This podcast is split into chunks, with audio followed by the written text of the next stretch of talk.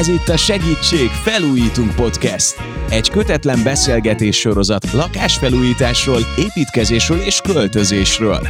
Egy podcast azoknak, akik épp a költözés, felújítás, építkezés szent háromságának egyikébe készülnek belevágni.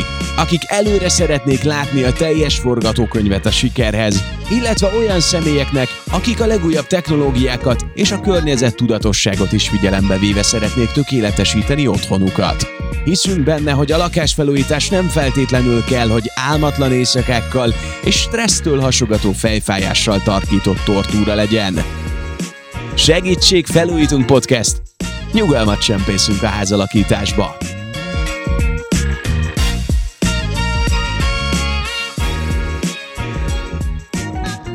Tovább robogunk a mai epizódban a lakberendezői témában szakértőnkkel Ebedli Gyulával, aki belső építész és formatervező. Ugye az előző epizódban már megismerhetők őt, illetve az, hogy miről szól a lakberendezés, most pedig konkrétan összerakunk egy lakást vagy egy belső teret, szobáról szobára, helységről helységre fogunk járni. Az ő segítségével nyerünk majd betekintést abban, milyen trendek és ezek hogyan alakítják a lakberendezést, mert hogy milyen trendek vannak és ezek hogyan alakítják. Egyre inkább felértékelődnek ugye a belső terek az állandósult home office miatt, illetve az otthonlét miatt. Milyen funkciók vannak, hogyan tudjuk ezeket jól használni, ezekre is rátérünk majd, illetve a trendek közöttiségre is szeretnék egy kicsit felhívni a figyelmet, mert például ugye a skandinávok, a japánok, vagy éppenséggel az amerikai konyhás nappalik teljesen más jelleget öltenek, és hogy ezek között azért van különbség, meg hogy milyenek a magyar klasszikus hagyományok. Erre is szeretnénk rákérdezni.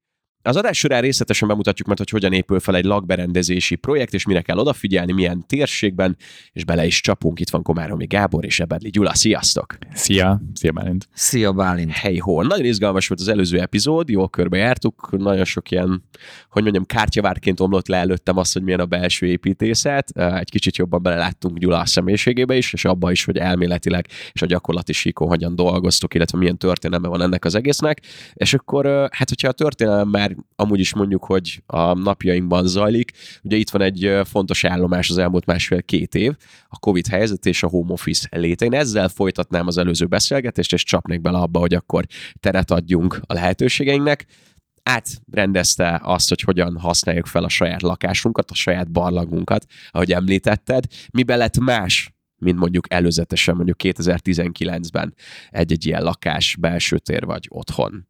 Hát valószínűleg abban, hogy az emberek attól a ponttól kezdve nagyon sokat tartózkodtak otthon, gondolom én. A másik meg valószínűleg az lehet, ugye, hogy bizonyos értelembe véve a, egy lakás, egy otthonnál ugye fontos a szeparáció.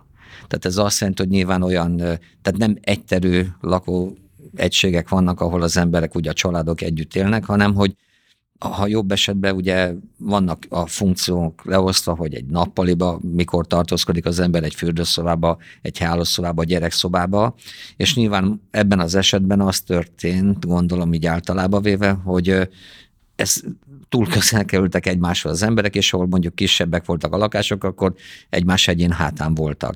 És biztos ez indukált valamilyen lelki, hogy hívják ott, feszültséget, biztos átélték, ahogy tudták. Az, hogy ez mennyire van összefüggésben a lakás berendezésével, hát akinek ugye ez a szeparáció az mondjuk megadatott, nyilván az, az jobban átvészelte ezt az időszakot, akinek meg nem, az is átvészelte. Akkor az embernek kell egy ilyen önálló tér a saját lakásán belül, és azt hiszem, hogy egyik epizódunkban volt erről, hogy 25-30 négyzetméter kell egy ember számára, ami csak az... Igen, igen, az egy jó arányszám tulajdonképpen. Az a lényeg, hogy attól függetlenül, ugye, hogy társas lények vagyunk, elő szokott fordulni, hogy néha az ember a gondolataival szeretne egyedül maradni, vagy mondjuk egy más műsort fog nézni a tévébe, vagy mondjuk... Ha összevesztek valahol el kell vonulni. Vagy ha balhé van, persze. Akár. Tehát e- ezek ilyen életszerű dolgok, és hogyha ha van adott körülmények között megfelelő mennyiségű tér, akkor valószínűleg puhább volt a dolog. Igazából a saját tapasztalatom mondatja, nem feltétlenül biztos, hogy csak a tér nek a mennyisége számít. Én egy felújítás során, amit tavaly csináltam, próbáltam ilyen kis kuckókat kialakítani, dolgozósarok, olvasósarok, és valahogy az a tapasztalatom, hogy négyzetméterre rendben vagyunk, de mégsem tudja betölteni a szerepét. Mit rontottam el? Nem, a dolgozósarokban nem dolgozom, máshol dolgozok. Oda az olvasósarokban kaját. nem viszek, nem viszek könyvet, egyszerűen nem ülök be. Valamit, valamit elszúrtam, mi lehet a gond? Teljesen egyszerű. Ahogy a Shakespeare Vilmos mondta, tehát a, a gondolkozásod tette azzá. Tehát mivel nincs a világon se jó, se rossz, a gondolkozást teszi azzá, hogy ő mondta. Tehát gyakorlatilag ez ilyen agyi beállítás lehetett, mert maga gondolmatér nem mozgott, nem nőtt meg, nem változott, nem? De hát, Semmi nem változott, csak a funkcióját nem tölti be. Hát megpróbáltál valami, hogy hívják ott, eszközt, vagy mondjuk megoldást kitálni arra, hogy hogyan tudod ezt puhítani, az ütközőket fölvenni. Hát nyilván a legvége ezek mind ilyen lelki dolgok, tulajdonképpen ugye mi az összes, a világ összes vizuális dolgát is érzelmi alapon éljük meg. Tehát hogyha azt veszed, hogy a különböző dolgok ugye a fejünkbe, az agyunkba keletkeznek, és hogyha azt te tudod befolyásolni, nem tudom, miért nem mentél le alfába, vagy ilyesmire. Tudod, az biztos most hazamegyek és rápróbálok még egyszer. Tehát, tehát bármi ilyesmire dolog, amivel így tudod kontrollálni tudtad volna a gondolkodásodat. Nem tudom, hát ez lelki, fizikai, tudod, hát a- minden ember más, tehát mindegy más entitás, másra húzott föl magad, leszel ideges, egy bizonyos szintől ideges leszel, vagy összetett, tehát ez az emberi. A home office-nak köszönhetően ugye nagyon sok funkcionalitást kaptak a terek, vagyis több dolgot kell belezsúfolnunk egy-egy térbe, mondjuk a konyha plusz nappali az most már egy dolgozószoba, lehet olvasósarok, otthon pihenünk, nem mehetünk sehova. Kell ezeknek külön tér, vagy mondjuk csak egy asztal kell, amihez leülünk, és ott kell minden funkcióját betölteni. Tehát ott eszünk, ott dolgozunk, melyik a jó? Van-e jó?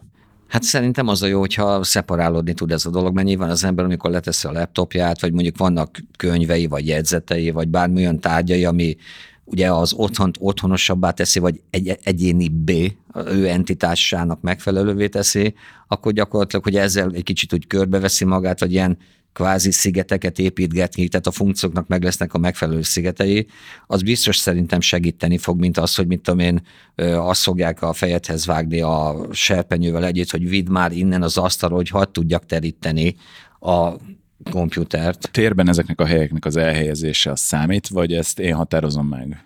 abban a vonatkozásban mindenféleképpen számít. Tehát mondok egy nagyon konkrét, egyszerű példát. Tehát ha az ember otthon be van zárva, és nyilván ugye jogilag minden lakóépületen kell ablak legyen.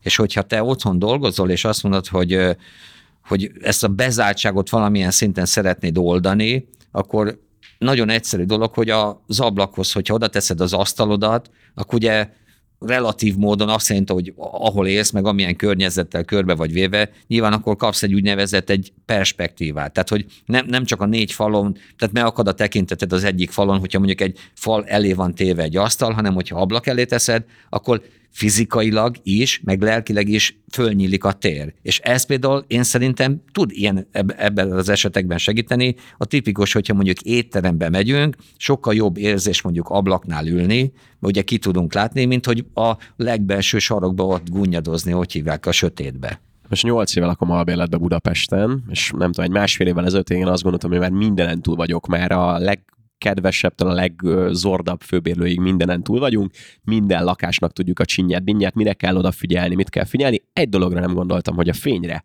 ennyire oda kell figyelni, és a legutóbbi albérletben, amiben beköltöztünk, akkor mentünk, amikor lámpát kellett kapcsolni, és nem tűnt fel, hogy sötét a lakás. És én például ennek a home office-nak köszönhetően nagyon egy ilyen kis spirálba tudok kerülni otthon, mert nincs elég fény, ez egy magas földszinti, fölöttünk egy magas erkély van, és pont abban a szögben takarja ki a belső udvar, illetve fölöttünk lévő erkély a fényt, hogy világos legyen a lakás. Most tehát ezt elláttuk rengeteg lámpával, de azért az mégsem ugyanaz, tehát hogy egy napfényhatású ledízó, mint hogyha természetes fény lenne. Tehát a fényre akkor figyeljünk oda, és gondolom a belső építészként az a kiindulási alap. Ezt abszolút jól látod, sőt, tehát ugye amikor ezt múltkor a Széchenyi István is leírta, egyébként a magyar nyelvben ez fantasztikus, nem tudom, ezt kifigyeltétek-e, hogy a, a világot, ami körülvesz bennünket, ő azt úgy nevezi meg a könyve címébe is, hogy a világ. A világ alatt azt érti, a világosság. De hogyha elmész a németbe, angolba, a spanyolba, olaszba, ők nem ezt mondják, hanem a világ alatt ők azt értik, hogy föld. Nem tudom, ezt kifigyeltétek-e. Tehát ez azt jelenti egyébként, abszolút meghatározó, és jó érzékkel mondtad ezt, hogy a, a fény az éltető számunkra. Tehát az a fény, az gyakorlatilag maga az élet, a világ, a világosság. Tehát hogyha az egy külön terápia, hogyha adott esetben a, olyan pozíciójú mondjuk egy belső tér, ahol mondjuk sajnos nem tud bejönni elegendő napfény, hogy akkor hogy lehet ezt mondjuk mesterséges módon színekkel, megvilágításokkal, fényforrásokkal mondjuk kompenzálni. Külön tudomány. Tehát, hogyha világítás technika alatt, nyilván a, a belsépítésznek ezt valamilyen szinten ugye valahol el kell helyezni a saját polcán, és hogyha arról van szó, akkor hozzá kell nyúlni. Tehát mondok egy nagyon-nagyon egyszerű dolgot, hogyha, mit tudom már visszatérő probléma, hogyha van egy pince, és nem nagyon van rajta ablak, és hogyha te például ilyen napfény színű színeket használsz, akkor becsapod az embernek a érzékelését, és olyan hangulata lesz az embernek, mondjuk este 8 órakor is, mint hogy a sütne kint a nap. De ez csak a színeket, nyilván a színek mellé hozzájárul a világítás is. Tehát világítással csodákat lehet művelni, nyilván ez kapcsolódik ahhoz is, hogy ez azt szerint, hogy az asztalhoz tudsz ülni, vagy mondjuk úgy tudod kivilágítani a lakást, teljesen más komfort érzetet hozol létre. Ennek van olyan ereje, hogy a bálintot a spirálba vissza lehet húzni? Tehát Simán. Simán. Megfordítható? Na, ennek abszolút, örülök. Abszolút. De akkor ez nem csak ilyen elmítás, tehát ugye mondtad, hogy színekkel azért át lehet venni az embereket, meg lehet zavarni és bántani is az embereket, frusztrálni az embereket. Hogy de ne? ilyenekkel akkor ezek szerint, hogyha mondjuk fehér falról beszélünk, és jó világításról, akkor ez egy ilyen hogy mondjam, kegyes hazugság, és jó értelemben csapja át a, a fejünket. Hát a legutolsó mondjuk tapasztalások, kutatások például megneveznek egy, ezt így hívják, hogy cirkadián ritmust. Ez azt jelenti, hogy mi alapból genetikusan a barlang lakás használata óta megszoktuk azt, hogy például amikor föl kell a nap, akkor annak olyan kékes a fénye. Amikor mondjuk fölér a teljesen a, hogy hívják rá, a zenitre, akkor ugye meg ilyen fehéres. És amikor ö, lecseng, akkor meg ugye átmegy szinte ilyen sárgás-vörösesbe. Például amit most tudnak létrehozni, az az, hogy van ugye ez a LED technika, amivel nem csak állandó X fényforrás fehérre tudnak világítani, hanem ezt a cirkadián stílust komputer által vezérelve le is tudják követni. Tehát magyarul te bent vagy egy belső térbe, és hogyha van egy ilyen világító tested, akkor ő ezt a mesterséges módon ugye létre tudja hozni azt a természetes ritmust, amit egyébként ugye a génjeinkben lassan mennyi? 15 ezer év? 20 ezer? Mármint a, a gondolkozás óta. Ugye ez 200 ezer év az embernek a létezése. Tehát a 2000, 200 ezer év ugye az a fa. Ott még belsőről nem beszélhetünk. Csak később, tehát a lejövetel és a barlangba beköltözés. Gondolkozás, nyelv, hagyományok, az kb. 20 ezer év legyen 20 ezer. Tehát tulajdonképpen ezzel az a gén, az benned van, és hogyha ezt meg tudod valósítani egy belső térbe, akkor be van csapva mert az, ember, az embernek az agyát, az biztos tudjátok, hát bizonyos értelemben be lehet csapni. És el lehet hitetni vele azt az illúziót, hogy ezen én is megszoktam magamon lepődni, aki tudom az eszköztárat, és múltkor egy, valóban egy ilyen pincét kifestettünk egy jó színre, jó megvilágítottuk, és bementünk mondjuk délbe, délben még azt tudtam, hogy hát kint napfény van. Kijöttünk este hatkor, és mondom, ú, de sötét van. De közben meg becsaptam az agyamat. Tehát ilyen trükköket természetesen ha jó tervező, akkor nyilván világítástechnikusokkal, meg ha kell, ha ő nem bírja, akkor bevonhat szakágat, szindinamikát, ami kell hozzá, gyakorlatilag hát kéne is használni, meg föl kell ezeket mind venni ahhoz, hogy minél jobb legyen funkcionálisan a megoldás. Kicsit most nagyon belementünk amúgy, konkrétan a fényekbe, de ez a kiindulási alapunk, tehát hogy ehhez, tehát én ezt raknám origóba, és akkor innentől kezdenénk el foglalkozni, akár a színekkel, a tárgyakkal, a különböző helységekkel. Tehát a fény a legfontosabb, akkor ezzel dolgoztok kvázi, mert hiszen a szemünkkel akkor látjuk, hogy ha megkapjuk a fényt. Ez így van, hát tulajdonképpen a, hogy van, hogy a információinknak a 60%-a az kb. az a fény által 300 ezer kilométer per szekundum sebességgel megy a kommunikáció. Ugye az a fénynek a sebessége, tehát gyakorlatilag azt hiszem, hogy az agyi kapacitásnak is kb. mondjuk a 60%-a az arra megy el, hogy vizuálisan fölfogjuk a világunkat. És ami a esetleg kérdésed lehetett, az az, hogy természetesen a, az eddigi kísérletek, tapasztalások meg azt mutatják, a korábban említett fejezetben, ugye, hogy különböző életkoronként, például más a szín feldolgozás érzet tetszés. Tehát ahogy a egy kisgyerek is más színekhez nyúl, egy tanuló gyerek, egy gimnazista, egy érett felnőtt, meg aki már idősebb, az is más színhez nyúl, meg más szint szeret.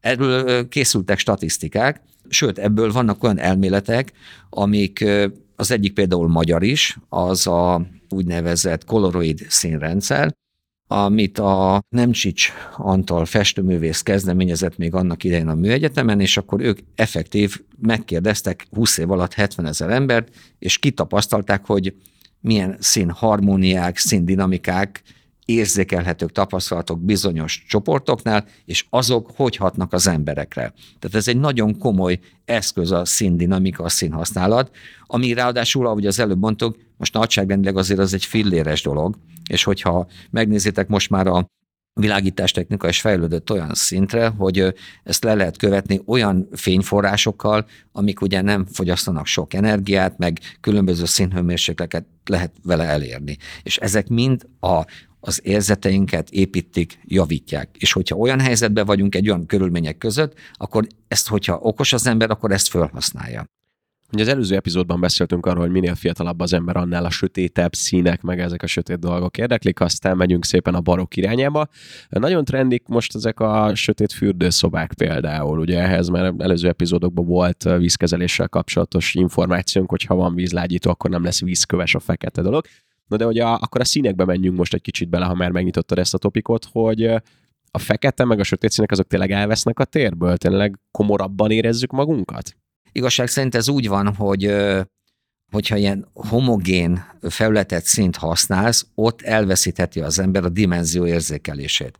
Ez érvényes adott esetben a fehérre, ami egy világos hangulatot eredményez, de a feketére is, mert ugye körülöttünk minden fekete a világegyetemben, és nem érezzük, hogy nagyon be vagyunk zárva. Tehát, hogyha az a kérdés, hogy egy fekete fürdőszoba, nyilván egy, egy fekete fürdőszobának más jelentéstartalma is lehet. Tehát az, az azt jelentheti, hozzákapcsolva, hogy milyen anyagból van az, hogy egy gránitból, egy márványból van mintázata, erezete, tehát ezek mind valamilyen jelentést hordozhatnak, mind előképek, amik, hogyha megjelennek az ember agyába, mint inger, érzetként ugye ő azt elhelyezi, hogy egy konkrét példát mondok, hogyha van egy márvány, amelyik fehér, szürke foltokkal, a kararai márvány, az nyilván a világosságán túl azt is hordozza, hogy klasszikus, tehát hogy régi idők alapján Dávid szobor abból van kifaragva. A Pieta 25 éves volt a Michelangelo, amikor kifaragta. Tehát ezt is hordozza, azt a történelmi vonulatot, másfél pedig azt is hordozza, hogy ez egy nemes anyag, tehát hogy egy drága anyag. És ezek mind, ami, tehát az anyagoknak vannak ilyen hozadékai, hogy így mondjam.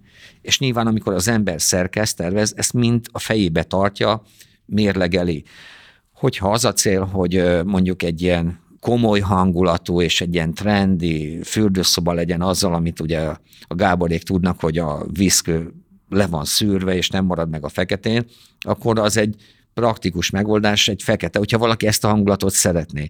De az dimenziótlanná tudja tenni, nyilván butaságból szoktak ilyet csinálni, hogy a mennyezet is mondjuk fekete. Akkor szóba került ugye a fény, Igen. szóba került a szín, Úgy és van. érintőlegesen említetted az anyagot. Úgy van. Mik, mivel főzünk még? Mi, a, mi, mi van még, ami, ami befolyásolja a hangulatunkat? Hát a funkció ugye az egy erede, eredő, tehát onnan kezdve ezeket mind csak öltöztetjük, akkor ami nagyon-nagyon fontos még a, szerintem az a, az arány. Tehát az arányok kialakításával. Tehát természetesen minden mindennel összefügg. Ahogy az előbb mondtam, csak egy anyagot mondtam, az összefügg azokkal a jelentéstartalmakkal, amiket ő hordoz. Úgy mondom, hogy hordozza az európai ember számára. Mert lehet, hogy például ez Japánban teljesen más értelmezést kap, értitek? De az arányok alatt azt azt értem, hogy ugye nyilván az szerint, hogy ha egy belső teret kell kialakítani, hogy most egy nagyon egyszerű dolgot fogok mondani, az előbbi részben beszélgettünk. Tehát egy egyszerű, praktikus dolgot fogok mondani. Az előbb beszéltünk arról, hogy van egy 5 méteres belmagasság, az ajtó hozzá 2,10, aránytalan. De hogyha van egy két és fél méter magas belmagasságod, és azt mondod, hogy ha beteszed a 2,10-es ajtót, jó, akkor arányos. De hogyha azt csinálod, megfordítod, és ez az arányjal van összefüggésbe, azt mondod, hogy de én azzal esetleg tudok játszani, hogy azt a 210-es horizontot föl tudom vinni a mennyezetig, akkor mint hogyha kinyitottam volna az ablakot, kapok levegőt, nagyobb lesz a tér érzet. Hát meg megnyertük Maga... a következő tíz évre a létrán az ablaktisztítást a feleségünktől. De hát... De félretéve, igen. Igen, tehát ez, de ezek, ez most egy arány dolog, vagy olyasféle arányok, hogy a, a butor méret arány választás. Tehát azt szerint, hogy mondjuk mekkora a terünk, hogy mi aránylik oda jól. Tehát nyilvánvaló egy kis térbe olyasféle bútorokat érdemes beválasztani, amik úgy levegősebbek. Tehát nem célszerű egy méterszer, egy méterszer, egy méteres fotellel még plusz a kanapét mondjuk kiegészíteni, mert ugye az megöli, megeszi a teret, megfulladsz tőle, hanem valószínűleg oda ilyen ha egy normál kanapét letesz az ember mondjuk a nappaliba, akkor ilyen könnyedebb, légiesebb, lábas, karszékes típusú széket, hogyha mellé teszel, az megint az, annak a térnek az összarány rendszerével lesz összefüggésbe. Neked, Gábor, így az arányok mennyire szoktak, vagy neked mikor túl zsúfolt valami, vagy mikor szellős? Van esetleg ilyen különbségtétel, mert úgy tudom, hogy neked ilyen több funkciós tered van otthon. Hát igen, és én ezzel nagyon sokat szenvedtem is. Bizonyos tereket megosztottam, és ezzel hoztam létre egy nagyobb térbe kisebb tereket. Térelválasztókat raktam benne, de meddig lógjon be? Ha túlságosan belóg, akkor mi lesz a fényjel, amit ugye eltakar, és ezzel én nagyon sokat játszottam, konkrétan le is modelleztem, mivel nem tudtam elképzelni, hogy mi lesz a térből, ha megosztom, úgyhogy gyakorlatilag lapokat, OSB lapot vágtam ki, és azt helyeztem el a térbe, és amikor a legjobb arányt megéreztem, akkor akkor ott rögzítettem. De ugye tapasztaltam azt is, hogy a fény befolyásolja, és ezáltal a válaszfaltól távolabbi rész sötét lesz, és ezért ablakokat vágtam, ilyen bevilágító ablakokat. És akkor, amikor ezek létrejöttek, akkor elkezdtem azon gondolkodni, hogy oké, okay, van fény, van ablak, hogy hogyan lehetne mondjuk szint vinni, és akkor különböző színű üvegeket raktam a bevilágító ablakba, és ezáltal hoztam létre teljesen új identitást a térnek. Ezt én átéltem, nagyon Viszont érdekes ez egy tök, játék tök jó volt. dolog akkor, hogy nem csak a falakkal lehet színezni, mert mondjuk nekem akkor ugye eddig ez volt a, a gondolatomban, de akkor tényleg egy tárgy, egy, egy bútor, egy ablak színe is lehet uh, színező tényező. Hát manapság tulajdonképpen ugye a fényel lehet nagyon jól színezni. Akkor is a fényel színezünk, amikor te azt mondtad, hogy a bútoroknak a színét kiválasztod, mert ugye a, az szerint, hogy amit te érzetbe kiválasztasz bútorszint, az az szerint változhat, hogy a, milyen színű világító testtel világítod meg. Tehát egy, az azt jelenti, nyilván ez most, lett, most tud lekövetődni azáltal, hogy ez a LED technológia tudja a spektrum színeit. Tehát ez azt jelenti, hogy a szivárvány színeit, hogyha olyan fényforrás választasz, vagy lámpát, akkor be tudod állítani, hogy most olyan érzeted van, hogy kint milyen hideg van, és hogy egy kis melegségre vágysz, és akkor azt mondod, hogy el, eltolod a színeket mondjuk ilyen narancsosabb irányba. És hogyha ha dolgozni akarsz, ugye ezt biztos ti is tudjátok, hogyha a sárga fény az inkább így kicsit így nyugtatja az embert, meg melegíti. Nem véletlen, hogy mondjuk a irodaházakban meg mondjuk a kékesebb, hidegebb, fehér fény színek vannak, azért, mert az meg mindig stimulálja, frissíti az embernek az agyát, és a munkára inkább arra ráveszi jobban, hogy frissen pörögjön. Tehát, hogyha még ez az eszköztár is megvan, hogy te ezt nyugodtan meg tudod, be tudod választani, hogy mi legyen. Meg amit az előbb még szerettem volna mondani, hogy ugye a, az arányról beszéltünk, de az is lehet egy plusz eszköz, hogy bizonyos ritmusokat mondjuk létrehozol a lakásba. Tehát az azt jelenti, hogy ha a festéssel is úgy kombinálsz, akkor érdekesebb, izgalmasabbá, egyedibbé, eredetibbé tudod tenni a teret. Erre is hadd mondjuk egy példát. Láttam egy, egy internetes oldalon 3D hatású dekor festékeket, amikbe fémszemcsék voltak, és ezek nyilván a fényt, a színeket megosztották, mondjuk bronz színű falfesték, amiben ilyen szemcsék vannak. Én kipróbáltam, hogy az egyik leválasztott térnek az egyik felületére fölvittem. Nekem nagyon fontos a napfény és pont az ablak, ahogy a fényt beengedi, ezen a felületen megcsillan a fényes, sőt, hogyha egyébként nem süt kint a nap, csak bejön a fény, akkor is egy ilyen hatást kelt bennem, mintha sütne a nap. Tehát, hogy úgy, amikor fölkelek, ezt a felületet látom, és rögtön jól indul a napom e- ezáltal. És most, most egy nagyon komoly projektbe vágtam bele, hogy ezt a kis sarkot szeretném valamilyen színnel bevonni. Azt kell tudni, hogy az egész lakás az egyszerűség kedvéért fehér lett, de nem azért, mert ez lett volna a végcél, csak nem tudtam eldönteni, hogy milyen legyen, és most kezdem színnel betölteni a, a tereket, és most, most pont ebbe a projektbe vagyok, hogy ezen, ezen gondolkodom, ezt próbálom most megoldani hogy milyen színeket hogy kombináljak, hogy az jó legyen, illetve hogy ne legyen sok, mert a legnagyobb kívástán ez jelenti. Nagyon sok gondolatom és ötletem van, csak amit te mondtál, hogy egyensúly, hogy az egyensúly megmaradjon, ez, ez egy nagy kihívás számomra. Hát előképeket, hogyha az ember nézeget, meg nyilván, hogyha mit valakit így profit megkérdezel, nyilván ő ezt másképp látja ezeket a dolgokat, de egy biztos, hogy nekem az a tapasztalatom, külföldi, belföldi, hogy a, az, maga a szint, mint eszköz, az egy komoly pszichikai dolog, amivel nagyon, hogyha ügyesen használja fel az ember, akkor bizonyos problémákat tud vele orvosolni és segíteni tudja, minőségileg jobbá tudja tenni az életteret. Nyilván ez, amit az előbb elkezdtem mondani, azt még lehet színezni avval, hogy tehát ezek a különböző anyagminőségek fölletekbe is bele lehet vinni játékot, és egy egyszerű lakásban mondjuk nagyon klassz dolgot létre lehet hozni. Tehát ugye valahol az, az is még benne van egyébként, azt elfejtettem a legelején mondani, hogy az egyediséggel mondjuk szinonim az, hogy amennyire lehet, akkor mármint az én tervezői hitvallásomban, hogy kreatív legyen. Tehát, hogyha egy teret sikerül úgy kialakítani, hogy vonzó lesz, rád lesz avva, fürdőzik benne a tekinteted, jó érzeted lesz tőle, akkor elvégezted jól a feladatot. Tehát az, hogy kreatív legyen, a kreatív alatt ugye azt értem, hogy vonzó. Tehát a szemnek vonzó legyen. Akkor, akkor lehet, hogy az segít abban, hogy mondjuk nem baj, hogy otthon maradsz, mert élvezed mert jók az anyagok, jók a fények, a színek, tudod kapcsolgatni, jó a kanapénak az anyaga, mindig szeretsz belőlni, megsimogatni ezeket a műszörpármakat, etc. etc. Azt mondta Gyula, hogy ugye egyedi igények szerint alakul az, hogy mennyire több funkciós egy tér, de én inkább azt látom, hogy e felé haladunk, de lehet, hogy rosszul látom, nem? Hogy, hogy inkább ilyen egyben nyitott amerikai konya plusz nappali plusz valami, ez a jövő, vagy ez lehet a jövő, nem? Inkább külön szoba ennek, külön szoba annak. Hát itt ezzel az a helyzet, hogy ez az étkezéssel van összefüggésbe, mert ugye az az amerikai konyha témakör, ez onnan származik, hogy hát ők az ilyen kulináris, hogy hívják toplistán, az hát az ő, tehát ami önállók a helyi étel, azt úgy hívják, hogy szemététel. Ugye ezt tisztázzuk, tehát az a, a junk food, a, a hamburger, nem? Kb. Tehát ez az otthoni főzés, én azon szoktam elcsodálkozni, hogy biztos ti is szoktatok látni ilyen videókat, hogy Central Park, New York, Central Park Tower, tehát a, a lakás 100 millió dollárra a századik emeleten, van, aki megveszi, és olyan konyha van építve, ami gyakorlatilag itt Magyarországon egy üzemi konyhának megfelelne. Tehát akkora hűtő, meg három-négy sütő, meg nem tudom, bort cellák vannak, érted? És hogy ok ők főznek. Visszatérve az exhibicionizmusra, meg arra, hogy ott New Yorkban hogy a telekárak, fú, elég nem olcsók, és hogy ott az eladás.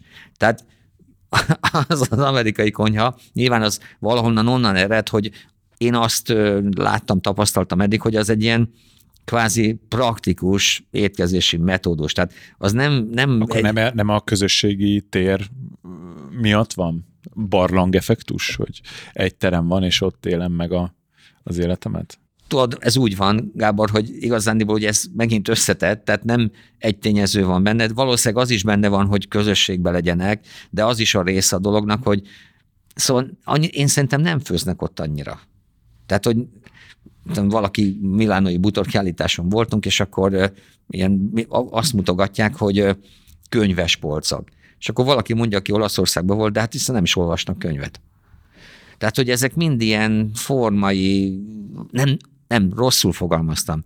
A tartalmat mutatja meg, de azt a tartalmat, hogy önállók esetleg a, nem olyan a tradicionális étkezési metódusok vannak, mint mondjuk nálunk Magyarországon. Tehát ebből ugye az szokott lenni a summázat, hogy jó, van, aki azt mondja, hogy jó, hát akkor bekopírozom az amerikai konyhát, mert az szocializál, jól szocializál, viszont akkor kell hozzá venni egy Paks 2 atom elszívót ahhoz, hogy kiszippants a mert hogyha ugye egy rendesen főzöl, azért ott anyagok, felületek, szagok azért azok keletkeznek, és az nem annyira praktikus, hogy mit tudom én, ott a nappaliba ott is elterjengenek ezek a szagok.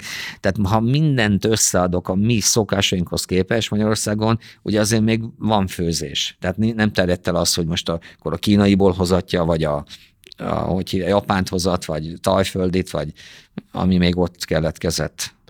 Magyarországon azért egyre több az amerikai konyha, és akkor nem emiatt, hogy junk foodosodunk, de hogy egyszerűen szeretjük egyben nyitni a teret, nem? Vagy miért szivároghatod be ennyire? Vagy inkább az, hogy a, a térkihasználást próbáljuk jobban megoldani, hogy mondjuk egy egy plusz két félszobás panelből is tudunk csinálni így egy amerikai konyhás nappalit plusz két félszobát. Ez egy eszköz arra, hogyha így fölnyitogatják ezt a tereket egymáshoz képest, és vannak erre jó példák is egyébként, ügyesen csinálják, akkor a, most mondok neked valamit, hogy a 15-20 négyzetméteres nappali érzetből tud csinálni mondjuk egy 40 négyzetméteres térérzetet is, ha mondjuk 50 négyzetméter lakás. Ha ügyes vagy egyébként, akkor úgy is meg tudod konstruálni, hogy 50 négyzetméter térérzeted legyen, mert mondjuk amit az előbb a Gábor mondott, olyan típusú módon használ választófalakat, ami olyan érzetet kelt benned, hogy tulajdonképpen, mint hogyha egybe lenne a tér. Csak közben van egy-kettő ilyen zúg, vagy mondjuk az, hogy üvege, üvegből van, vagy olyan anyagból, amit, mit tudom én, azt nem tudod oda dimenzionálni. Tehát ilyen nagyon ügyes trükkökkel lehet csinálni. Szerintem ez az oka. Hát akkor figyelj, kezdjünk bele, hogy mondjuk adnak nekünk egy ilyen 50-55 négyzetméteres lakás, mondjuk indulunk ki ebbe, vagy mondjuk egy 70 négyzetméteres, hogy azért legyen benne normális szoba és normális méretű szoba.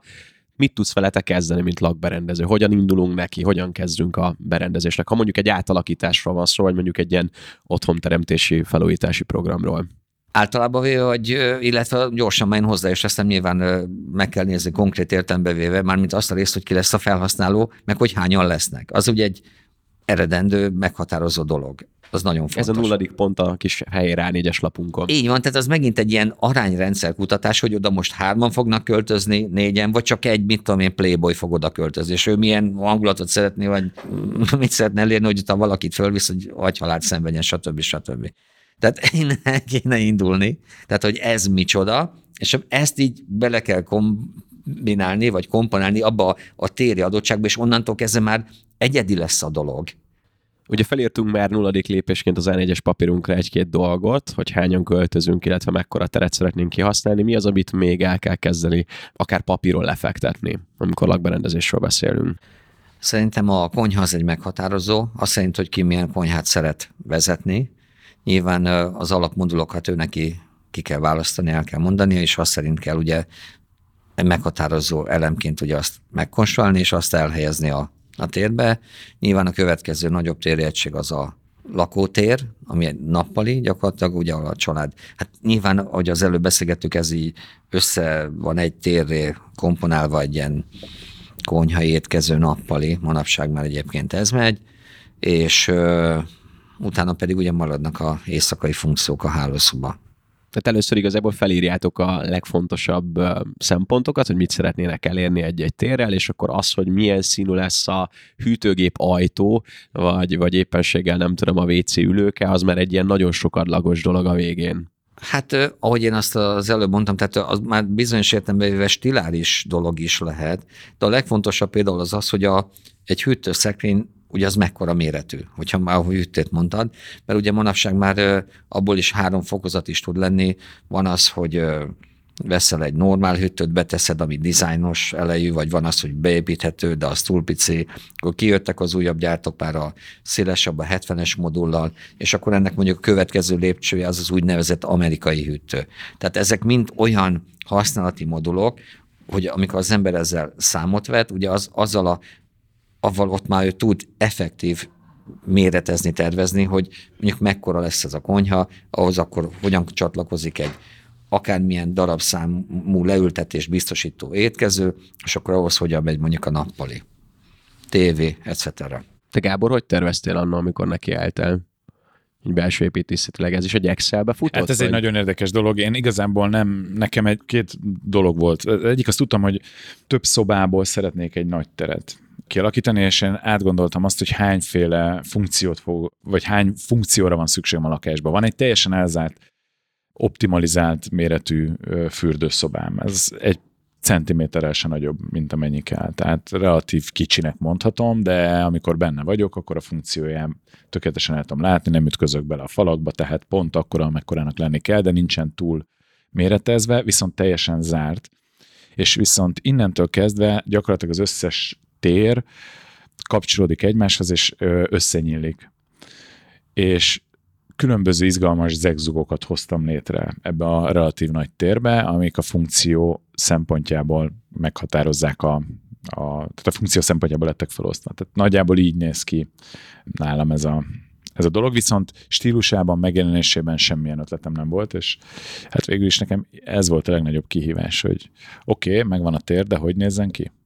És ez az, amiben nem tudtam, hogy tudok elindulni ilyenkor hozod az iPad-et, és akkor azon nézegetitek, hogy mondjuk milyen színű legyen ez, milyen eszközöket használjunk, vagy milyen listát adsz ilyenkor mondjuk a felhasználóknak, vagy a megrendelőknek, vagy ez hogy néz ki? Tehát, hogy oké, hogy leültetek egy előzetes megbeszélésre, megvan, hogy hogy néz ki a lakás, mit szeretnénk belerakni, hogy indulunk el ezután? Hát ez úgy szokott inkább lenni, hogy nem én hozom az iPad-et, hanem majd a Gábor. Tehát ő neki az a házi feladata, hogy összegyűjtsön olyan dolgokat, képeket, hangulatokat, amiket, amiket ő szeret ez bármit jelenthet. Tehát mit tudom, jelenthet egy vörös fenyőt, jelenthet egy sárga színt, bármit, vagy egy hangulatot, egy mondatot, és hogyha ezeket így összegyűjtötte, akkor mi azt átbeszélgetjük. Nyilván, hogy ez egy nagyobb merítés, mint hogyha ugye már amikor célirányosan tudjuk, hogy mit szeretnénk, de ez arra jó, hogy legalább egy irányultságot ugye egy tervező számára ad. Nyilván egy tervező fogja mondani, hogy amit ő összegyűjtött a kosárba, hogy inkább akkor ezt ne, ezt dobjuk ki, ezt használjuk, akkor azt, vagy még tegyünk mellé valamit, és akkor úgy főzzünk. Tehát ilyen szempontból mondjuk ez az első, hogy neki ez házi feladat, akkor van az a valamilyen téri egység, amit megvet, vagy megvan neki, és akkor ezt közös kommunikációval, gondolkozással, kooperációval, ugye ebből megpróbálunk valami koncepciót gyúrni, és ezt rávetítjük az adott térre. És hogyha az adott térnél azt tapasztaljuk, hogy nem pont illik rá a gúnya, akkor egy picit itt beszegjük, megvarjuk, meghúzatjuk, stb. És kis eszköztár használatával lehet optimaliz, optimalisabbá tenni, tehát optimalizálni a tereket. Avval együtt, hogy amikor az ember mondjuk megkapta ezt a információt, magyarul a briefet, akkor ugye abban az is bent lesz, hogy ő milyen eddig létező, előképként tetsző stílust szeretne látni. És akkor az ugye be lesz szépecskén, mint eszköz valahova téve, használva lesz egy adott anyag, egy felület, és akkor az ő gondolatai, elképzeléseivel kezd elvileg ügyesen dolgozni mondjuk a tervező. Tehát, hogy átszellemül idézembe téve, megérti, hogy ő mit szeretne, és akkor, mint hogyha én átmennék az ő gondolkodásába, és úgy rakosgatom össze ezeket az elemeket. A lakberendező mennyire kvázi generál vagy mennyire vagy ott a generál mellett figyelemmel kíséred azt, hogy mit hogyan építenek be, hogy megfelelően megvalósul mondjuk az ügyféle megrendelő kérése óhaja? Hát általában véve ott szoktunk lenni, tehát az a, az a praktikus, mert ugye nyilván ez egy virtuális koncepció, ami megjelenhet léptékhelyes rajzokon, falnézeteken, látványterveken, de ugye ezek mindig kettő dimenziók. Mert a, a három dimenzió az, az is csak virtuális tudna lenni, mert vannak ilyenek, ugye megépítenek bizonyos helyeken ilyen dolgokat is, de nyilván a praktikusság, meg a anyagtakarékosság, pénztakarékosság szempontjából nem mindig használjuk ezt, de a lényeg az az, hogy nagyon jó visszajelzés, meg ugye most, hogyha egy ilyen átépítés van, ott tudnak lenni mondjuk ilyen váratlan meglepő dolgok, és akkor, hogyha az ember mondjuk ott van a megrendelő mellett, akkor ő, ő segít bizonyos irányokba elmozdítani, vagy mondok egy másik példát, hogy van egy előkép, ez egy visszatérő, hát nem hibának mondom, de vannak előkép gyűjtemények, csak az előkép gyűjteményekhez nincs odaírva, hogy mondjuk ez mennyibe kerül hanem csak lát egy hangulatot. Tehát mondjuk egy bútort, egy asztalt, egy, egy freskót, vagy bármit, vagy egy anyaghasználatot nincs odaírva. És amikor ugye ezzel szembesül a megrendelő, akkor van ugye, hogy hívják, levegőzés, légszomj, és akkor utána ki kell találni azt, hogy mondjuk hogyan lehet valami hasonlatosat létrehozni úgy, hogy mondjuk legyen horrorisztikus az ár. Vannak ilyen bevett praktikák, hogy mik azok, amik mindig szem, milyen problémát jelentenek, és arra milyen megoldást tudsz te nyújtani, vagy mik azok, amik itt tényleg így hiába mondod, mégis meglépi mondjuk a megrendelés utána meg azt mondod, hogy hát bezzeg, én megmondtam. Tematikusan mondjuk nyilván mindig a megrendelőnek van igaza, és az ember mindig terelgeti a jobb irányba, de természetesen egyszerűen fogom mondani, tehát mivel, hogy ő fog fizetni, tehát a döntés az övé, az más kérdés, hogy mondjuk mennyire fogadják meg mondjuk a tervezőnek a tanácsait, vagy mennyire nem, de ez az ő joga, kompetenciája. Olyasféle is előfordulhat egyébként, hogy szóval te valamit megtervezel, és azt mondod, hogy szóval ez, ez mondjuk ízléstelen. Lett a vége. De mivel, hogy ő így akarta, meg te egy jó tervező vagy, aki szeretne indomulni, meg nem lenne baj, hogyha később is lennének munkák, ezért valami rugalmasságot fölmutatsz. És akkor azt mondod, hogy hát jó, ezt nem teszed bele majd a izébe, portfólióba ennyi. Szóval érted, hogy ez, ez a való élet. Tehát ilyenek, ez, termé- ez teljesen természetes. A való életben milyen ütemterve van egy ilyennek? Tehát amikor találkoztok, két hét múlva újra találkoztok, addigra összegyűjti a kis ötleteit, nem tudom, értemszerűen a kivitelezőtől függően, meg a saját erejétől függően elindul valamikor a projekt, tehát me- mekkora kifutása van, és milyen ütemezéssel egy, egy ilyen együttműködésnek? Hát két hét, egy hónap, már mint úgy, hogy ezek a konzultációk azt szerint, hogy mondjuk aki a, a vevő, az alany, hogy ő milyen fogadóképes. Mert, mint tudom, most mondok egy konkrét dolgot, én már voltam olyan helyzetben, hogy tudom én, egy nagy területre kellett burkatot választani, és amíg a valós burkatot nem találta meg a vevő, addig eltelt egy. De úgy, hogy ugye ezt kerestük, tehát fizikailag jártuk, néztük, mert ugye azt tudni kell például az ilyen burkolatoknál, hogy azt nagyon nehezen adja vissza akár a nyomtatott hordozó, vagy mondjuk akár a, az RGB konkrétan ugye a képernyőket. Ez egy külön kaland. Erre Egy van, nekem is, van nekem is egy tök, Akkor jó jó, helyen. tök jó példám. Egy csempét néztünk ki, ami nem volt még benne Magyarországon, és katalógusban néztük ki, Spanyolországból érkezett a csempe, nem ismerte még a forgalmazó se egy teljesen új modell, és a, egy gyönyörű, gyönyörű, ilyen türkiszerű csempéről volt szó a katalógusba. Viszont ez megérkezett, és szívszélütést kaptam, amikor a raktárba átvettem, és mondtam is az eladónak, hogy oké, okay, én ezt most hazaviszem, de valószínűleg föl nem rakjuk, mert ez nem az. És ő is mondta, hogy valóban, hát ez csalódás, ez nem az. És hát utolsó reményemben az volt, hogy a konyhai csempéről van szó, a bútorlapra egy egymás mellé fölállítgattam, és a normál fénybe, tehát ami majd fogja érni, megnéztem, és visszaadta ugyanazt, amit a katalógusban láttam, úgyhogy azonnal felraktuk. Álom szép a csempe, de valamiért, amikor a kezembe fogom, ez, ez nem ugyanaz. Ez valahogy felületen összerakva jól mutat, és amikor a dobozból kicsomagolom a kezembe, egyszerűen teljesen más képet ad. De ezt tudod, mire vezethető vissza? Ez a úgynevezett mennyiségi kontraszt témakör, meg az úgynevezett szimultán kontraszt. Mert az a lényeg az egésznek színdinamikailag, hogyha mondjuk van egy adott színed, és hogyha mondjuk te mellé rendelsz más színeket, ugyanazt a színt másképp érzékelheted. Egyébként azt tettem észre, hogy, hogy a mintázata, hogyha megnézem, a csemp, két csempének nem ugyanolyan. De amikor fölrakom, akkor egy homogén feletet képez, és visszakapom azt. amit- Igen, mert valószínűleg ugye te láttál egy interiőr fotót, ami mellette ott volt a más színű alkatrészek, és ott kialakult ez a mennyiségi kontraszt, hogy miből mennyi van, tudod, ott megláttad a lapot, egy nem tudom mekkora volt ekkorában, hát ez sokkal nagyobb volt, mint a képernyőt, gondolom ott a pici szín, és az teljesen más érzetet kelt az emberre. Egyébként ez, ebben még ez egy külön kaland, hogy ezeket a anyagbeazonosításokat jobb ilyen valódi felületeken keresztül ugye az ügyféllel végigjárva az utat megnézni, megbizonyosodni, mert még az is benne van, több dolog benne lehet, ugye az is benne van, hogy a nyomtatott az nem nagyon hozzá azt, amit te gondolsz, meg az is benne van, hogy ugye, hogy az RGB-k is például elfáradnak. És az azt jelenti, hogy te beszélgetsz komputeren, és nem ugyanazt a szint érzékelitek, te itt vagy Pesten, mondjuk ő meg ott van Moszkvában, és egyről beszéltek, de mivel más ő neki lehet, hogy egy nem beállított szín volt a RGB-n, mást fog érzékelni. És ebből egyébként lehetnek bajok, ahogy a Gábor is mondja. Tehát akkor az a, az egyik ilyen protippünk, hogy menjünk oda, nézzük meg, fogjuk meg, és amennyire lehet, helyezzük abba a környezetbe, amiben majd fog egyszer szerepelni. Nem tudom, mennyire gyakori azt, hogy mondjuk egy kanapét, egy bútort oda visznek, kipróbálják, mégse visszaviszik. Van-e ilyen? Abszolút, hát tudjátok, hát ismertek a régi játékot, hogy bemegy az ember a ruházati boltba, és akkor megfogja a ruhát, benti világításra, és azt mondja, kivettem az utcára, persze. Mert más fog majd ugye azon a déli cirkadián stílusban más színezet, érzeted lesz tőle. De mindig ezt meg szokták csinálni. Itt ugyanez a recept, hogy ha tudjátok, ha tudja valaki, akkor igenis, hogy vegye azt a fáradtságot. Ott egyébként egy csapda benne lehet az egészbe, amit az előbb a Gábor elmondott, hogyha te kinézel egy ilyen kis mintát, az teljesen más érzetet kelt, mint amikor ugye azt, mint tudom, szállod egy falat le akarsz mondjuk burkolni, tapétázni, teljesen mindegy, és az teljesen más érzetet fog kelteni, ha pláne mintás, mondjuk egy egy négyzetdeciméteren, meg mondjuk hat négyzetméteren.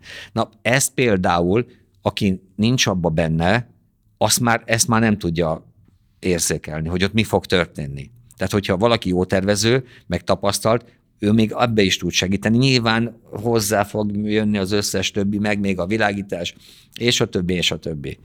De, de praktikusan azt lehet mondani, hogy valóban le kell ellenőrizni a valódi felületeket, mert akkor hát eddig a szintig nem lett úgy meglepetés.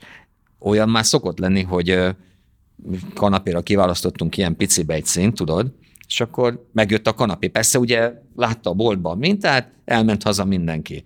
Megjött a kanapé, meglátták, ebből a sárgából tudod, ilyen picit láttak. Nagy felület, mennyiségi kontakt. Úristen, ez, ez a szín.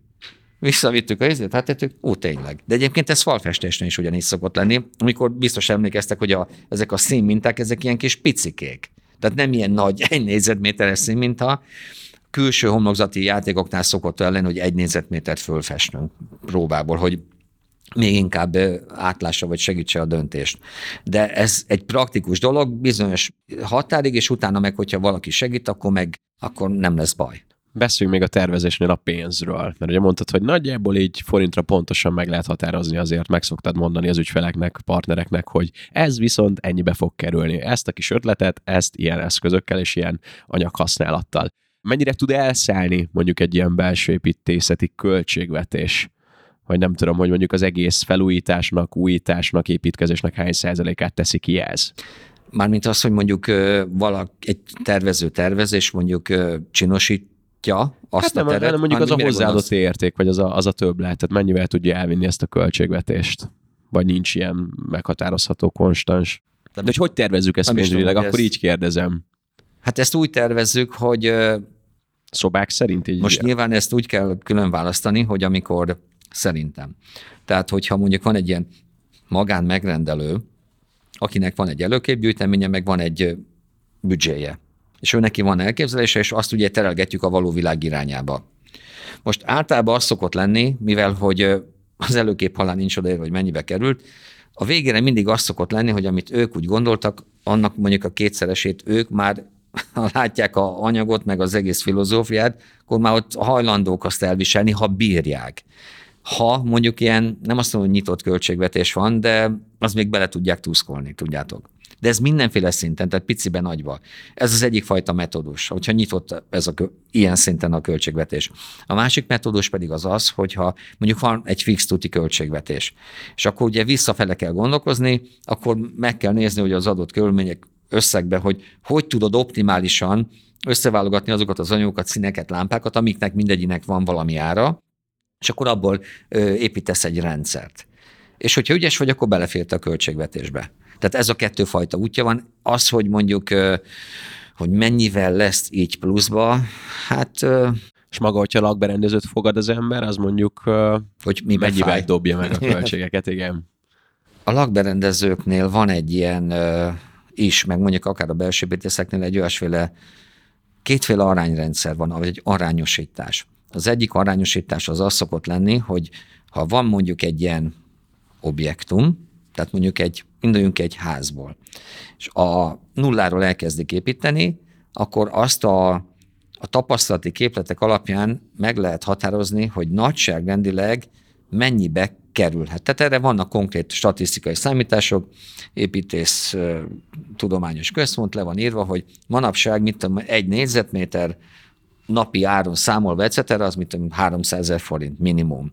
És hogyha azt te beszorzod mondjuk egy 100 négyzetméteres lakásra durván, az, de az egy nulla szint, tehát az azt jelenti, hogy 30 millió forint. Most ezt példálózok. És akkor azt mondja valamelyik tervező, hogy azt szerint, hogy őt mennyi, milyen munkával bíznák meg, hogy, hogy csak azt, azért hívják oda, hogy mondjuk milyen színű legyen a ház kívülről, az is egy valami, meg az, hogy akkor te tervez meg az összes beépített szekrényt, az összes még elmenni esetleg a függönyválasztásig, ez szerint ez úgy szokott alakulni, hogy tehát az egyik útja az, hogy mondjuk ennek a nagy költségvetésnek egy x százalékát ő kimondhatja, 3, 5, 8, 10.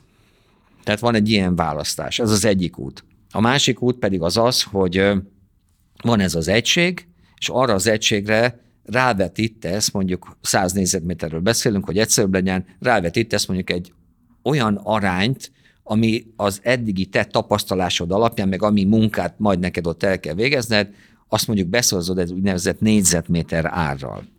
És ez a négyzetméter ár természetesen megint egy ilyen skálán mozog, az szerint, hogy csak a hogy milyen szín legyen ez, meg az, azt kérték, vagy mondjuk még a konyhát, meg minden egyes darabot egyedire kell tervezni, ez így változhat.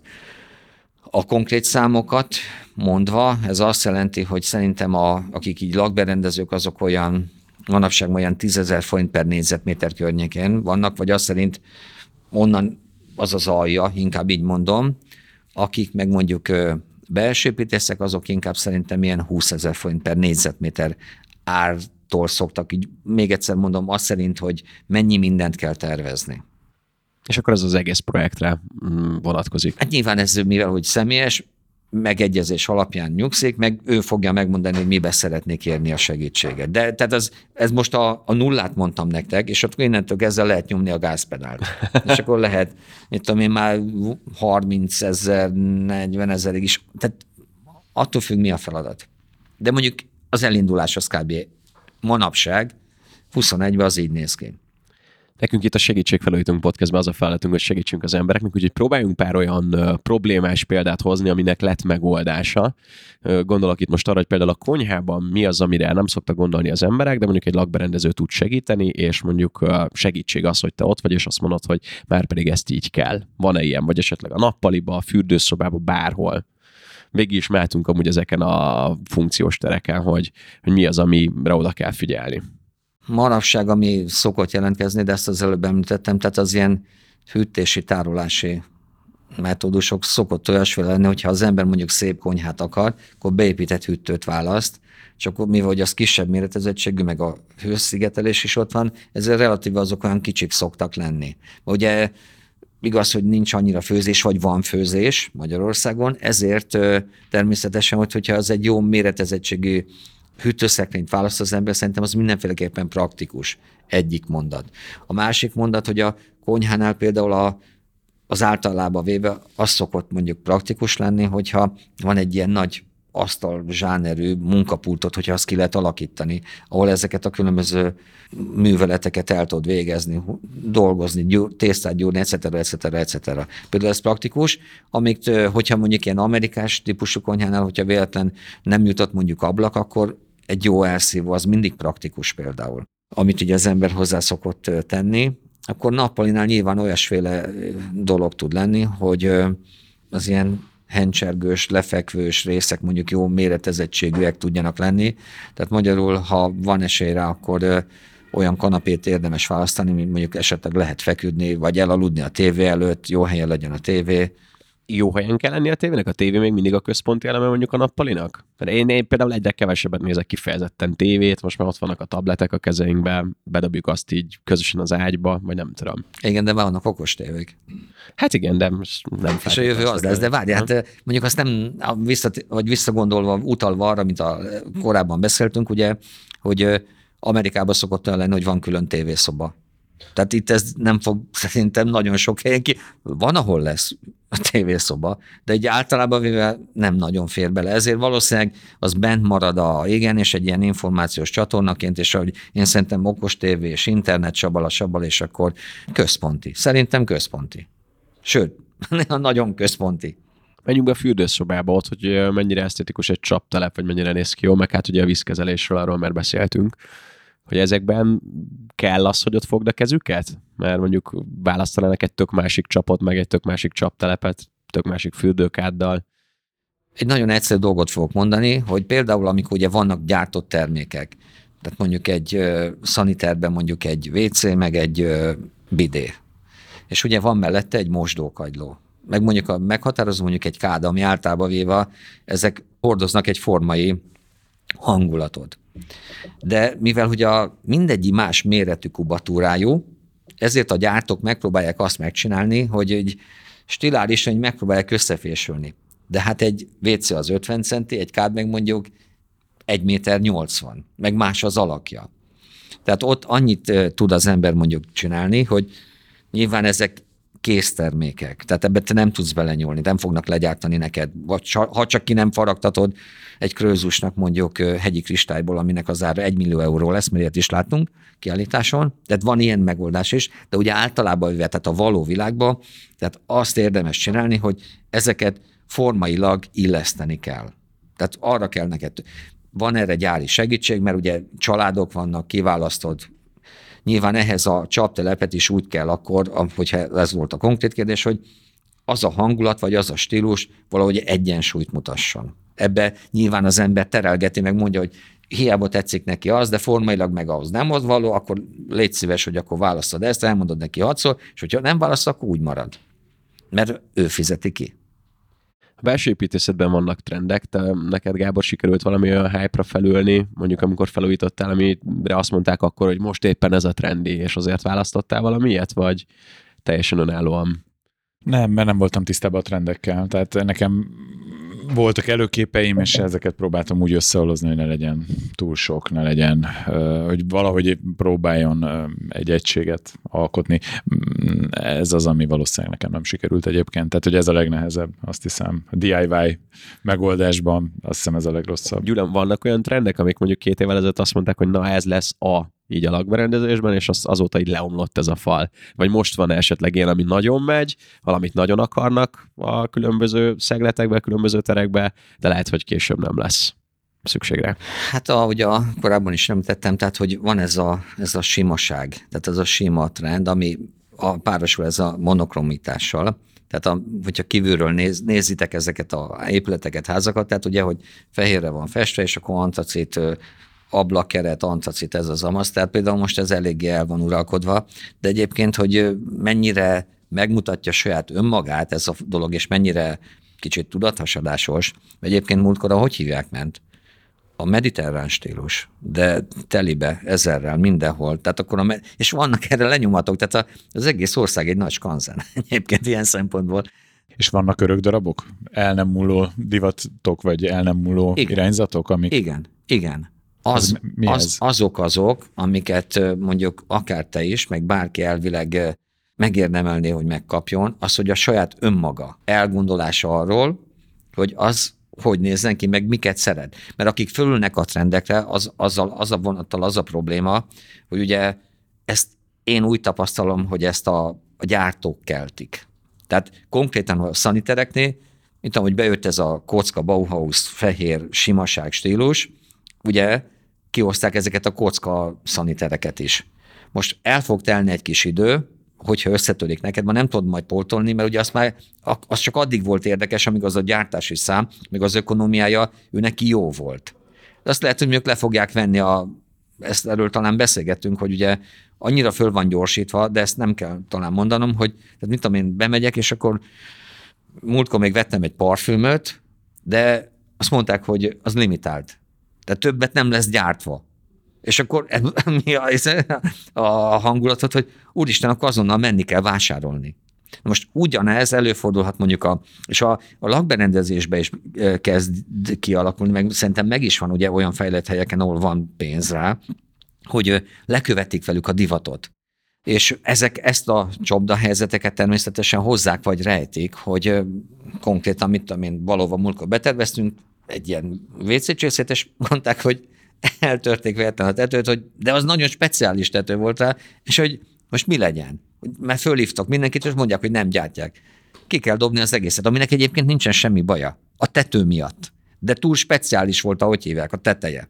Például, tehát ilyen dolgok előfordulnak, és szerintem tehát, hogyha az embernek sikerül valami olyasféle arányrendszert kialakítani, hogy oké, okay, lehet lekövetni a divatot, hogyha valaki ezt akarja, természetesen, mert ugye ez az ő fi- filozófiája, de hogyha valami, ha sikerül a saját lelki világodból valamit úgy megépíteni, olyan arányrendszerrel, színekkel, amit mondjuk egy következő átszínezéssel esetleg úgynevezett felfrissítesz, vagy magyarul upgrade akkor az sokkal ökonomikusabb lesz, mint amikor azt mondják neked, hogy figyeljé, hát itt az új csempe, itt az új szaniter, dobjál ki mindent.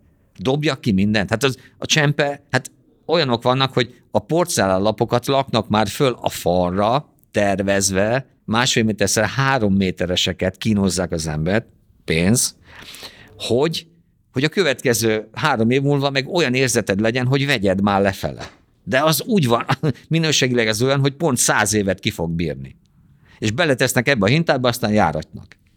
Nagyon a, az állandóságot szereted, illetve szeretsz maradandót alkotni, én úgy hallom, vagy úgy hallom ki így a szavaidból. Amikor egy picit kell csak alakítani egy meglévő téren, azon is, abba is bele tudsz nyúlni, vagy ahhoz mennyire szívesen nyúl az ember?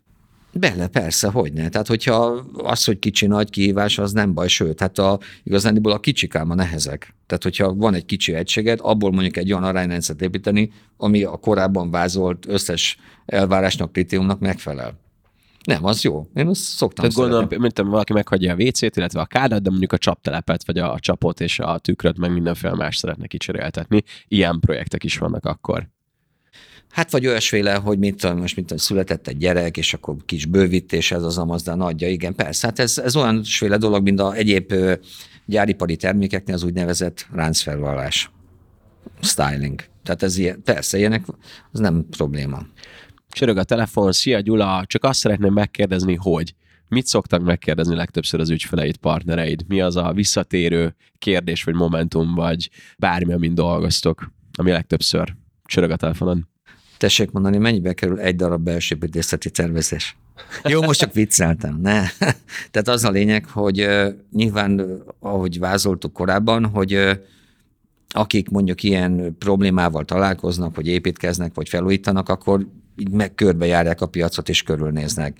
És hogyha valakinek mondjuk az a fajta gondolkozásmód, ha lejön, meg látják, hogy mi benne a kreatív, akkor nyilván megkeresik az embert, és akkor elkezdődhet egy beszélgetés azáltal, hogy nekik van, mint tudom, egy olyan épületük, amit vagy megvan a valóságban, vagy virtuális, és hogy akkor, hogy szeretnék azt a fajta ökonómiát, és ez nagyon fontos egyébként, ezt most egy nagyon erőset fogok mondani, ez a, ez a belső építészet lakberendezés, kapaszkodjatok, ez nem esztetikai funkció, alapvetően manapság. Ez azt jelenti, egy példát fogok hozni, hogyha van neked mondjuk egy 200 négyzetméteres termed, és oda például mondjuk nem jó burkolatot választott valaki, mondjuk manapság egy jó burkolat 10 ezer forint. Az azt jelenti, hogy 200 négyzetméter az 2 millió forint maga a burkolatnak az ára. Mondjuk egy 60x60, 120x120-as lap. Ez egy illusztráció. És lerakják. Ragasztó, ember, idő, lerakták, mondjuk ez a játékot te belekerült mondjuk egy olyan 600, 700, 800 ezer, erősebb számokat is tudnék mondani. Most mondtam valamit. És azt mondja oda, oda az ügyfél, és azt mondja, hogy hát ez meg itt hogy néz ki. Ezt azonnal szedjék föl. És fölszedik, de ez, hogy most kinek a döntése volt, és a jó döntése volt, az már a adott, hogy hívják, szövegkörnyezetben lehet a te felelősséged is. És ez nem csak a burkolat, hanem az összes egyéb alkatrész. És hogyha ez rossz döntés volt, akkor az fog történni, hogy föl kell lapátolni a, a kerámiát. Szerencsére ilyenek nem nagyon szoktak előfordulni. De ezt illusztrációnak mondom. Kiszedik a kerámiát, vesznek újat, vesznek 15 ezer forintot, egy milliót buktak, meg még bukják az újjárat, meg bukják az újnak a lerakását. És akkor talán jó. De ez mindenre érvényes. Ezt csak mondom, a burkolaton mutatom be a világítás technikára, a falaknak az elrendezésére, az ajtókra, a hideg burkatokra, a meleg burkatokra, a butolválasztásra, a függönyökre, mindenre. Tehát innentől kezdve gyakorlatilag ez egy ilyen ökonomia célzó olyasféle mozgás, hogy közben természetesen a, az esztétikát azt azt végig segítségül hívod, illetve mint egy ilyen támasz melletted van, hogy a legvége ugye az lesz, hogy ez egy fizikai műszaki egység, de közben esztétikailag is rendbe kell lenni. Tehát ami hasznos, az szép, állítólag a görögök szerint. Mennyire hasznos egy lakberendező? Tudnád használni, mint szakember a lakberendezőt a felújításhoz, Gábor, hogy ezek alapján vagy? Mindenképpen. Tehát, hogyha ha visszakanyarodunk a legelejéhez, és otthonra vágyunk, nem egy, egy házra vagy egy lakásra, akkor azt gondolom, hogy, hogy a legcélszerűbb, a legegyenesebb út, hogyha egy szakember segítségét kérjük. Valószínűleg úgy fogunk eltalálni a saját otthonunkhoz a leghamarabb. Lett volna olyan, amit most így akár ez alapján az egy vagy két beszélgetés van. alapján van, amit van. máshogy csinálnál? Valószínűleg meg is fogom kérdezni. Gyula, az emberekben, vagy az emberek mikor jutnak el oda, hogy lakberendezőhöz nyúljanak ehhez? Meg kell érni, fel kell nőni, valami csalódás kell, vagy gyávaság, félsz attól, hogy nem merünk belevágni. Hogyan szoktak eltalálni hozzá az emberek? Szerintem ez egy ilyen kultúrával egyenrangú tanulás, vagy mondjuk igényszint, így mondom. Tehát ez azt jelenti, hogy a, ha nincs úgy idéző, ezt nagyon filozófikusan mondom, tehát hogy nincs úgy szegénység, hanem van az ember ugye a munkájával keres valami értéket, és azt hasznosan szeretné úgy elkölteni, hogy a, a hétköznapjai, az élettere mondjuk neki az adott kulturális szintnek ugye arányos és megfelelő legyen, akkor az emberekbe természetesen alapból az, hogy mondjuk jobb körülmények között éljenek, ez az igény, ez egy normális, fölmerült dolog. Tehát ez nem egy ilyen különleges dolog, hanem szeretnénk minél szebb helyen élni, jobb helyen élni, jókat tenni, etc. etc. Ez egy tök normális, hogy hívják, viselkedés.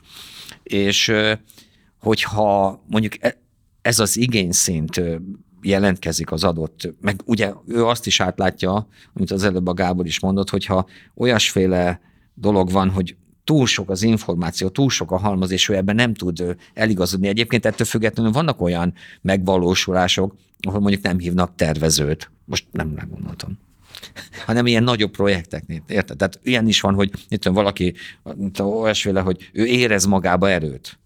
És azt mondja, hogy akkor az ő, hogy hívják, elgondolása, lelkivilága, az most a saját maga mozgása, menedzselés által fog majd kivetülni, megépülni. Tehát az, az se rossz úgy, csak nyilván, hogy ez olyasféle sajnos, mint a mai világunk, hogy úgy teoretikusan elvileg az ember a fogát kiúszhatna otthon úgy fizikailag, mert van, mit hozzáfér, kiúzza, de hogyha azt akarjuk a, az adott időből mondjuk a leghatékonyabbak legyünk, akkor elmegyünk specialistához, mert ő fogja tudni leggyorsabban, legjobb megoldáson megoldani a problémát.